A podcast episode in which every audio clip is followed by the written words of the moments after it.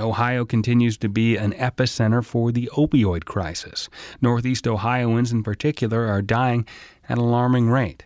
To change that conversation from desperation to what can actually be done to solve the crisis, Your Voice Ohio is bringing together news outlets to focus on one of the hardest hit areas the Mahoning Valley.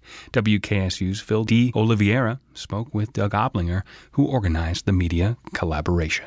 Ohio's one of the epicenters of the opioid crisis, and um, in the last four years, we've seen two counties in particular surpass the rest of the state um, in terms of the rate of death Trumbull and Mahoning counties, right along the Pennsylvania border. So it makes a lot of sense that for this project, um, a lot of the heavy lifting is coming from news outlets in those areas. Can you talk about who's on board uh, for this? Sure. Uh, Trumbull County is actually much worse than Mahoning County in terms of um, deaths and overdoses.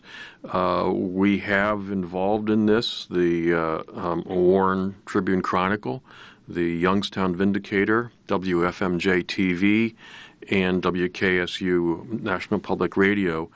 Um, and so they are pooling resources to do these stories. Now, that's also being backed by the Your Voice Ohio project, which is a collaborative effort, and um, I'm pulling information from other news organizations to put the stories together and and as we do this, everything we do there will be shared with the rest of the state. There are a couple terms that the average news consumer might not be familiar with. One is solutions journalism. The other one is advocacy journalism.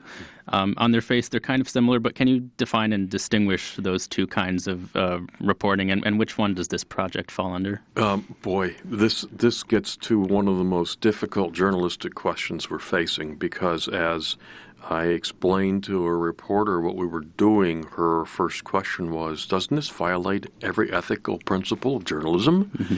And I'm thinking, How do I answer that? Well, what, so, what did she mean?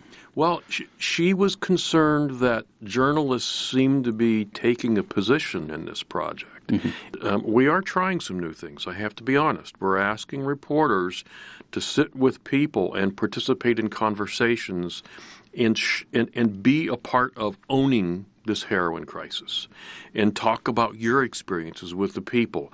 And in that way, uh, creating a bond so that we have a better relationship with people and listen better to what's, what's stressing them. It hasn't been perfected yet, but is, it is this idea that there are lots of solutions out there for people to be using.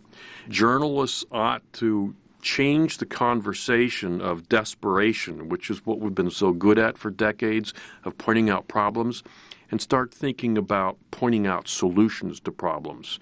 And as communities start to pick solutions that they like, then help the community process that solution. To me, it is listening to your community, providing them a, a buffet of ideas it's not advocacy for some idea uh, that we think is right. It's advocacy on behalf of the people as they are working on something. There's a lot of talk about ratings in the news media, a lot of it coming from the president, and it, it does it does raise the point that or the reality, I guess, that news media aren't immune to competition. You know, they have to make money to keep making the news. So how do you get news outlets in, in a situation like this to, to play nice and pool their resources? This is so fascinating because for decades we've all been competitors, always trying to win the audience and, and take people away from our competitors.